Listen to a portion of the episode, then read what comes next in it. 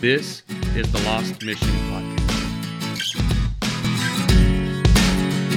Hello, everyone. Welcome back to the show. My name is Don Van and this is the Lost Mission Podcast, where our goal is to help us as believers to get back to our mission of knowing and sharing the gospel of Jesus Christ. Thanks for joining us. Um, guys, I'm glad you are back here today. This is our new series on prayer. Um, in this series, we are going to focus on prayer, but specifically on the Lord's Prayer. We're going to talk about what it is, we're going to talk about what it isn't, uh, and hopefully, we're going to learn to follow Jesus' commands on how to pray as we learn to grow deeper in our walk with God through prayer. I trust that is your desire as you are listening to this podcast or watching video. Look, guys, I'm certain that if you're anything like me, you really want to grow deeper in prayer. So today we're going to begin our discussion on the Lord's Prayer. We're going to jump right into the text and see what Jesus had to say on prayer from the book of Matthew, chapter 6. All right. But before we get into the prayer, I think we would do well to kind of just take a step back and sort of examine some of the things that Christ had to say concerning prayer um, and sort of the attitude toward prayer. And really, what happens is in the beginning of this chapter, Christ opens up with, with a pretty powerful. Um, would you say it maybe that it's a warning? Yeah, I think we could say that it's a warning. But he says in Matthew chapter 6 and the very first verse Beware of practicing your righteousness before men to be noticed by them. Otherwise, you have no reward of your Father who is in heaven. All right, so Christ is giving this warning here not to practice righteous deeds or of doing alms um, in order to be seen by men. He doesn't want us to do things, even good things, so that men will see what we're doing. He's warning them against this false sense of righteousness, all right? This sort of righteousness that seeks the approval of men. And if you're a Christian, you've seen this before. You have seen people do good deeds, do good things, do the right things, but for the complete wrong reason and for the wrong motivation. And that's what Christ is actually trying to warn against here in this beginning verse of the chapter. He's warning against doing the right thing, but doing it for sort of the wrong reason, right? So what he does, he actually speaks very poorly of doing the right things for the wrong reasons. Notice what he's doing. He's not giving a cop out uh, for not doing righteous deeds. All right, he's not giving some some reason. Well, I don't want to be a hypocrite, so I'm just not going to do right things. Right? Um, no, he doesn't call lazy Christians. God doesn't expect people to be lazy. He expects righteousness, um, and he expects righteous deeds from his people. Right? Okay, so matter of fact, uh, back in the earlier chapter when Jesus is speaking about the Pharisees, he actually tells them, um, chapter 5 and verse 20, For I say to you that unless your righteousness surpasses, right, uh, that of the scribes and of the Pharisees, um, then you're not going to enter into the kingdom of heaven, all right? Let me just turn over and read that. I'll read this first in the King James. I know I have a lot of King James only uh, friends that are out there, so I'll read it to you in the King James, and then we may read it in another verse as well. Um, For I say unto you that except your righteousness shall exceed the righteousness of the scribes and Pharisees, you shall in no case enter into the kingdom of heaven. So he is letting them know that righteousness is expected from Christ by the believer. The idea is not to do righteous deeds for some pious or lofty reason, right? But it is also not a dismissal for doing righteous deeds. Christ expects righteousness from his people, right? That's why he says this. Um, you know, beware of practicing righteousness. He wants it to be practice, but don't do it before men. That's kind of the, the idea. That's what he's trying to say. But what he does then is he goes on and he gives two warnings on how not to pray. And that's what we're going to talk about here today is the wrong way to pray. He tells them how not to pray. He tells them first, do not pray like the hypocrites. This seems pretty elementary, you know, almost universally accepted that people just don't like hypocrites. You know, I don't know of anybody that I've ever met that just, man, they want to spend all their time around somebody that they uh, view as, as a hypocrite. And you know what? Uh, Jesus didn't want to spend his time around people like that. Um, he says in verse 5 When you pray, you are not to be like the hypocrites, for they love to pray, uh, to stand and pray in the synagogues and on the street corners, so that they may be seen by men. And he says, Truly, I say to you, they have their reward in full. All right? He's talking about these Pharisees, these, these Jews that when they would pray, um, when when I uh, when the sound would be made, I believe it was a trumpet sound that would go forward at, at, various times throughout the day, and there would be a call to prayer. Well, these people loved to pray, um, but they loved it whenever the they would it would just so catch them at an inopportune moment, and they would just have to pray out in front of everybody. And oh, I just I just can't believe this. You know, that was sort of the approach. Um, and Jesus calls them hypocrites. And it's interesting that he uses that word hypocrites there. Now, hypocrites are the idea of hypocrisy is something that you and I are very familiar with, but it has really its roots back into Greek theater and into Greek culture and, and even a little bit into Greek mythology. Um, when he says the word hypocrite, it comes from a Greek word, um, hypokrites, if I'm saying that right, um, which literally means to pretend or to play a part. So the illusion here is one of an actor in a Greek play, um, someone that would wear a mask while on stage to conceal their true identity. Now, I'm sure that you watching this video have likely seen the ancient Greek style mask and how that they would be sort of very large and um, very expressive. They they would over um, sort of accentuate the facial features of the actor in the play, and they did this um, for for a reason. All right, so here's a few thoughts on uh, Greek theater and, and, and on mass. So when they would gather in the theaters, theaters were not unlike theaters are today. You know, they would be front facing on both sides. The, the stage would face the front of the audience, the audience would face the front of the stage. Um, crowds couldn't see the backs of the actors, they could only see the front. Uh, but the masks, like I said, were designed to only cover the face. They would leave the back of the head exposed and this allowed both actors and audience to only see the portion of themselves they needed to see in order to make a good performance. Uh, masks often exaggerated. Um, you, they used these sort of exaggerated features, and it seemed as the more uh, sort of satirical the play was that the actor was performing in, then the more exaggerated the features of the mask would be. Uh, masks were often used in connection with the Greek god Dionysus, uh, who was the god of wine and also of theater. But the idea with Dionysus was that um, the more drunk he would one would become on wine, the more their appearance would change. And so the more one would become more involved with the theater, the more their appearance um, would change. Right. Um, so when Jesus is telling these people here don't pray as the hypocrites. He's telling them don't act like an actor in a play where you put a mask on. There's even some ties back to um, sort of pagan culture. Don't pray as the hypocrites. The Jews that would pray, he's telling them don't pray this way. Uh, don't put a mask on. Don't be false in the way that you pray. Um, he's referring back to the Jews and the way they would pray in the synagogues. He now, now I do want to say this though. Christ is not prohibiting public prayer. Public prayer is and can be a good thing. I have prayed in public many times. I'm sure that you, as a viewer, have prayed in public before. So he's not prohibiting public prayer, right? Um, he, he's also um, not prohibiting really any posture in prayer. You know, um, when he talks about them standing in the synagogues, he's not saying it's wrong of them to stand when they pray. Um, because, matter of fact, in the book of Mark, he's actually going to reference standing in prayer. Uh, chapter 11, verse 25. Whenever you stand praying, forgive.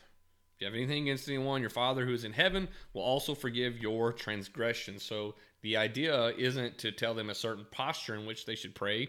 You know, in the Bible, people pray prostrate. Um, there's many verses and scriptures that we see people laying flat, people kneel in prayer, people sit when they pray, uh, people stand, you know, just like the verse that we just mentioned. Um, like I said, he wasn't prohibiting any sort of place of prayer. Public prayer was fine uh, multiple times. You read in the book of Acts um, over and again, there are instances of public prayer that occur. Probably the most um, familiar being in the book of Acts, chapter 2 when the disciples and the 120 were gathered in the upper room at Pentecost, and then later those hear them praying out in the streets. The multitudes that are there, the people that are there, they hear them praying. So, so the idea isn't don't pray in public. The idea is to um, don't pray in public so that you'll be seen by other people, right? There's a difference there. Now, look, I will just say this: um, public prayer is something that I think it just naturally makes us nervous. I know it does for me. It makes me feel a bit uncomfortable. I've honestly had many times where I've had people come to me and share an issue in their life, and they have asked me, Hey, will you just put your hands on me and pray for me right here and now? It's in a public setting. I've refused every time. I have always said, I'm sorry, but I'm just not going to do that right now. I'll, I'll, pray for you later, but I'm not going to pray in public. I, I'm not telling you not to. It's just something personally that uh, that I don't do. Right. so, but later in verse six, Jesus does give specific instructions on on how they should pray. He tells them to go into their inner room or into their closet and to pray. And when when they are there, they're to pray in secret. And their father that sees them praying in secret is going to reward openly. it's it's this idea that goes back um, for for us as, as, as Protestants that we refer back into the Reformation that Martin Luther um, he would use the Latin term coram deo that basically the presence of God is everywhere that we as humans live in the presence of God we are always before God and as Christians, that's how we are. We, we feel as though we are in this coram deo. We live before the presence of God. He's everywhere, right? He is omniscient. Um, but so the reason why we pray in secret isn't because God can only hear us when we pray secretly.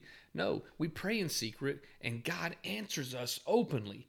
The reason He does this, though, is to make sure that the glory is all His own. God wants to receive the glory from our prayers. And if prayer was a public spectacle and every time we needed to pray, we had to go and just sound a trumpet for us before us and make it look as though we were really putting on some sort of a show, uh, it would be very hypocritical. We would be putting on a play. God would not be receiving the glory. So he tells them, don't pray as the hypocrites. So, number one, don't pray like a hypocrite. but number two, he tells them, don't pray like a pagan. I'll just say, I think this one hits a little bit harder on a very much more real scale than the, the former does. Most people are put off by the idea of public uh, self righteous prayer. Most people, not all, but most. But he tells them don't pray like the pagans. Matthew chapter 6, verse 7 When you are praying, do not use meaningless repetition as the Gentiles do, for they suppose that they will be heard for their many words. So he, he takes a moment, takes the focus away from these pious, hypocritical, self righteous prayers of the Pharisees and of the Jews, turns his attention to the non Jews, the sort of less cultured religiously in the ways of the, uh, the Jewish religion, anyhow.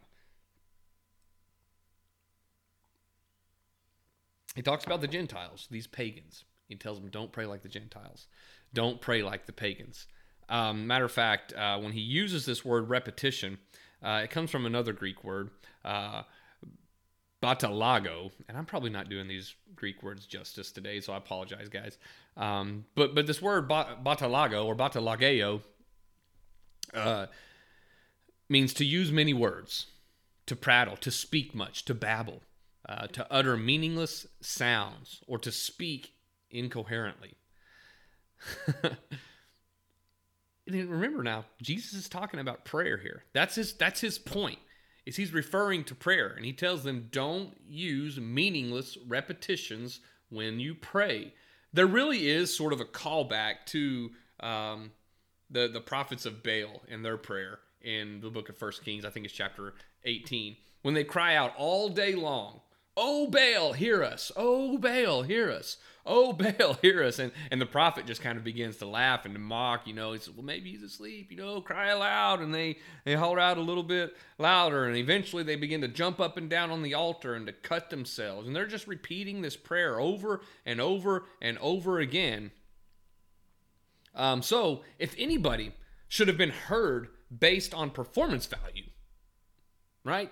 On just praying and praying and praying and repeating and, and chanting and saying the same things over and over and over again. Really, I feel like the, the prophets of Baal, they win um, in this in this contest of prayer.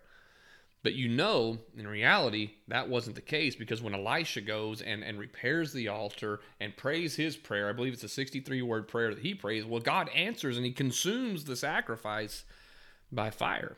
He didn't need a lot of words, he didn't need to say a lot of things. He just needed to be in connection with God. So, honestly, here's the thing I see more danger of pagan prayers in the church today than I do of these hypocritical prayers, right? Um, and let me just add this as a note. This type of prayer can exist either through the idea of liturgy or through extemporaneous prayer, right? Um, whether we just repeat a rote prayer over and over and over again, like the Lord's Prayer, we just repeat it and repeat it and repeat it and think that if we say it enough times that God will hear it, or it can be through this idea of, uh, of I don't have a plan when I pray. I don't know what I'm going to say. I'm just going to repeat myself over and over and over and over again and hope that somehow, some way, God is going to hear my prayer. All right. So what about repetition? All right. Christ tells them um, don't use meaningless rep- repetition. But what about repetition? Are repeated prayers wrong? I think that, that really becomes the question. Is it wrong of us to pray the same thing over and again? Okay, so repetition. Repetition of itself in prayer is perfectly fine, right? We should pray over and over and over again. Scripture actually affirms this idea of repeating our prayers. You say, well, hold on. You just read here from the book of Matthew um, where Jesus said, to when you pray, do not use meaningless repetition. Now you're saying scripture affirms repetition. Right. I did say that. But what, what how am I not sort of speaking out both sides of my mouth? I'll tell you. All right, so scripture affirms this idea of repetition. Jesus prays multiple times. Remember in the garden, uh, he goes and he prays, I believe, three times. Um, the disciples, they pray multiple times. Uh, Paul, when he's praying about his thorn in the flesh, he prays, I believe, three times. So, so repetition in prayer is perfectly fine, and even in some ways, I think does us well to seek God again and again and again concerning our uh, uh, petitions. But when it becomes wrong, is when we try and use prayer as a sort of magic formula or as magic words. Therein lies the issue. Let me tell you what I'm, what I'm talking about. So, when how, how do we pray that our prayers become meaningless repetition? Just by way of mention, um, just saying the name of Jesus over and over and over again may not be the most ideal way of praying. I've heard it, likely you have heard it, where, where somebody would be praying and they would just be almost chanting and saying the name of Jesus over and over. Oh, Jesus, Jesus, Jesus, Jesus. Um, I would not recommend that as a viable option or method of prayer. Um, another one, and and and this this one, it is what it is. Um, and, and I want to I want to make this statement, preface this statement by saying I say this. I want to say this with as much grace and love as I can toward anybody who does engage in this practice. You know, because it's a pretty popular practice, and I've seen it done my entire life. I have personally done it myself, but I don't find it to be a biblical mode of prayer. All right, so I'm gonna I'm gonna get a drink of coffee, and then we're gonna talk about it. All right, the second mode of prayer that can turn into to meaningless repetition is this idea of pleading the blood. Right. So I, I know a lot of people that do it. Like I said, I have done it before. But here's the thing um, before I tell you just not to do it, and before you get upset at me, before you get upset at me for saying, "Well, that guy just told me not not to plead the blood," and, and Grandma played uh, pled the blood, and I have pled the blood, and everybody I know pleads the blood. Well, he just must be wrong. Let me ask you this question: What does Scripture have to say about pleading the blood? Right? What does it have to say on the issue, specifically pleading the blood as a form of prayer? I know there are Old Testament passages about um, you know, putting the blood on the, the doorpost and the sides of the door, and the death angel would pass over. I know there are passages in, in Revelation that say that they overcame him by the blood of the Lamb and the word of their testimony. The point here is not whether the blood is effective or, or is efficacious in our lives. That's not the point that I'm raising. I absolutely believe in the power of the blood of Jesus Christ and the atoning sacrifice. That's not the point. The point here is to use the, the blood of Jesus to to to assume as though there are some sort of form of prayer, almost magic words that I can plead the blood over my finances and that I'll be okay. I can plead the blood over my lost child and that they will be saved. I can plead the blood over a person that is sick and they will be healed. I just want to challenge you and ask you as as a person that is listening to the podcast or that is watching this video um, is that a biblical mode of prayer right? I want us to pray biblically. And honestly this practice seems to be outside of this scope of proper prayer. All right? So if you disagree with me, then then let me know in the comments section of the video um, what what your thoughts are on pleading the blood. I'd love to hear from you guys. I know some of you will disagree, some of you will agree, uh, but I'd love to hear from you. Put drop a comment. Let me know. Am I right? Am I wrong? And uh, let's let's see where we're at. Personally, there's where I stand on the issue. But do I think it's something we should divide over? No, I just don't think it is the most effective and and um, biblical form of prayer. Right? Okay, so these are things that are a problem when they cause us to believe God will hear us for our many words, right? When we just believe that there's some magic formula that we can speak, that we can pray, and God will hear us. I mean, matter of fact, later on in the epistles, there's reference to um, that we would pray and God wouldn't hear us. Um, we ask and we have not uh, because we ask amiss that we may consume it upon our own lusts. And look, we don't want to pray in such a way that is a selfish way or a wrong method of prayer. We want to pray the right way. All right. other other sort of uh, prayers that I've heard before um, that just seem as though they, they miss the point after a while, or the Father God prayers, right? You know, Father God, we just thank you, Father God, for your goodness to us, Father God. And we just pray, Father God, you would go with us today, Father God. you know, why? We get it. God knows. you don't have to say Father God after every sentence or with every comma. Um, the supposed prayer of the just. Where folks will pray, Lord, we just thank you today. And Jesus, we just pray you would help us and just bless us and just take care of us and just help us, Lord. And okay, we get it. The prayer of the just. okay. So that's verse uh, 7. Verse 8 says, So do not be like them for your Father knows what you need before you ask Him. All right, God already knows what we pray before what we are going to pray, before we have ever even said it, and He knows what our needs are before we actually bring our needs before Him. He is omniscient, right? So we don't want to pray self-righteous prayers and we don't want to pray pagan prayers. But that begs the question, if that's if those two options are off the table, you know, well then then how do we pray? What how do we seek the face of God? And I love that Jesus goes right into the prayer in the very next verse. After this manner, therefore, pray ye, Our Father, which art in heaven. The Our Father. The opening words of the prayer are some of the most powerful words of the entire prayer. Father. Jesus begins this prayer by calling God Father.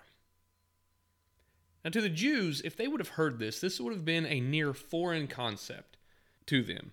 It was just an idea that really, in the Jewish culture and the Jewish mind, they were not accustomed to.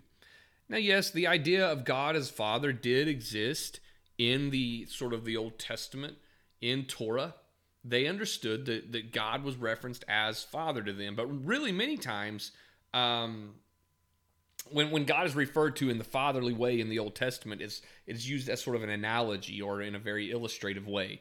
You know, for example, Psalm 103, uh, verse 13, uh, just as a father has compassion on his children, so the Lord has compassion on those who fear him. Not necessarily directly referring to God as Father, but the analogy of God as Father exists there, right? And there's other references to God as Father in the Old Testament, also in apocryphal writings. There are a few. I believe in the Wisdom of Solomon, there is a reference to God as Father.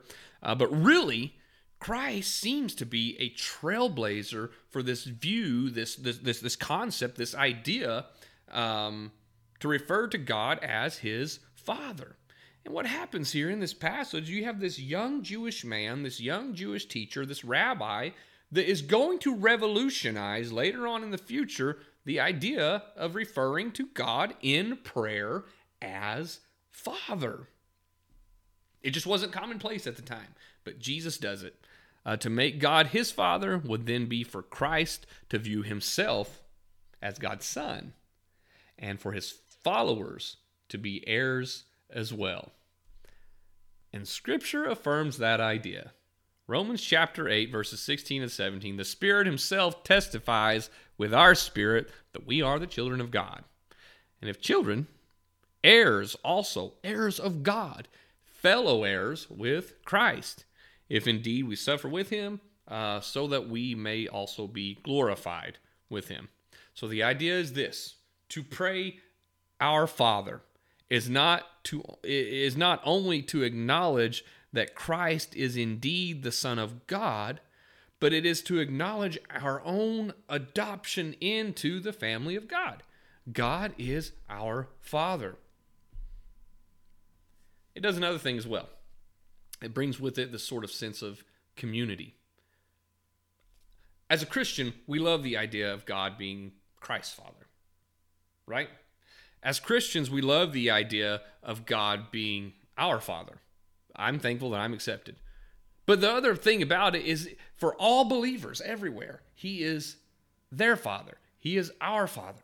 It brings with it a sort of sense of community. Since God is our Father, He is all our Father.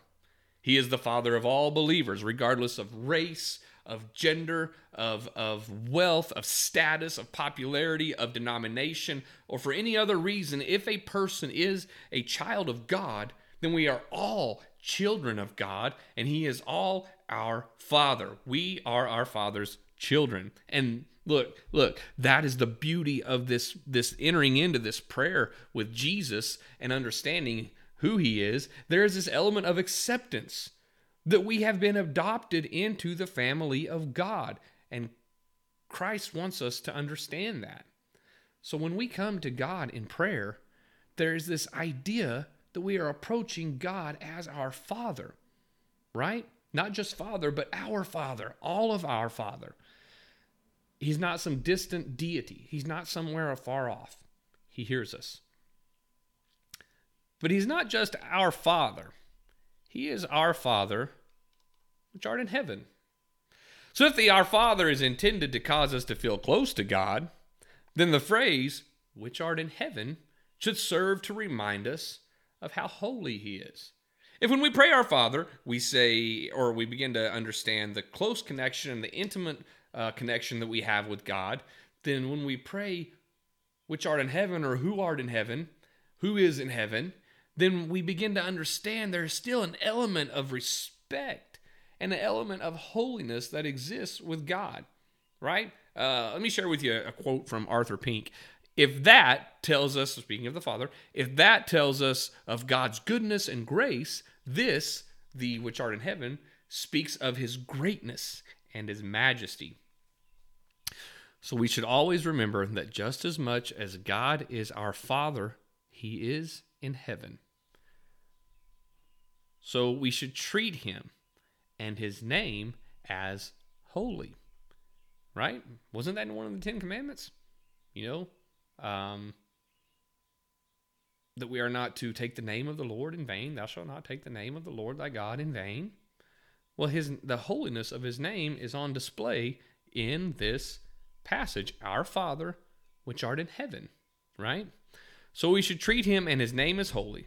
His presence is not to be entered into lightly or into in some sort of flippant way. And that's why, honestly, um, there are ways of addressing God that I feel like are just completely disrespectful, right? There's no reason for a person to call dad or call God Daddy God. you say, oh, wait, but Abba means daddy. I get it. I get it. But you and I know in a modern context that that is a disrespectful approach to God.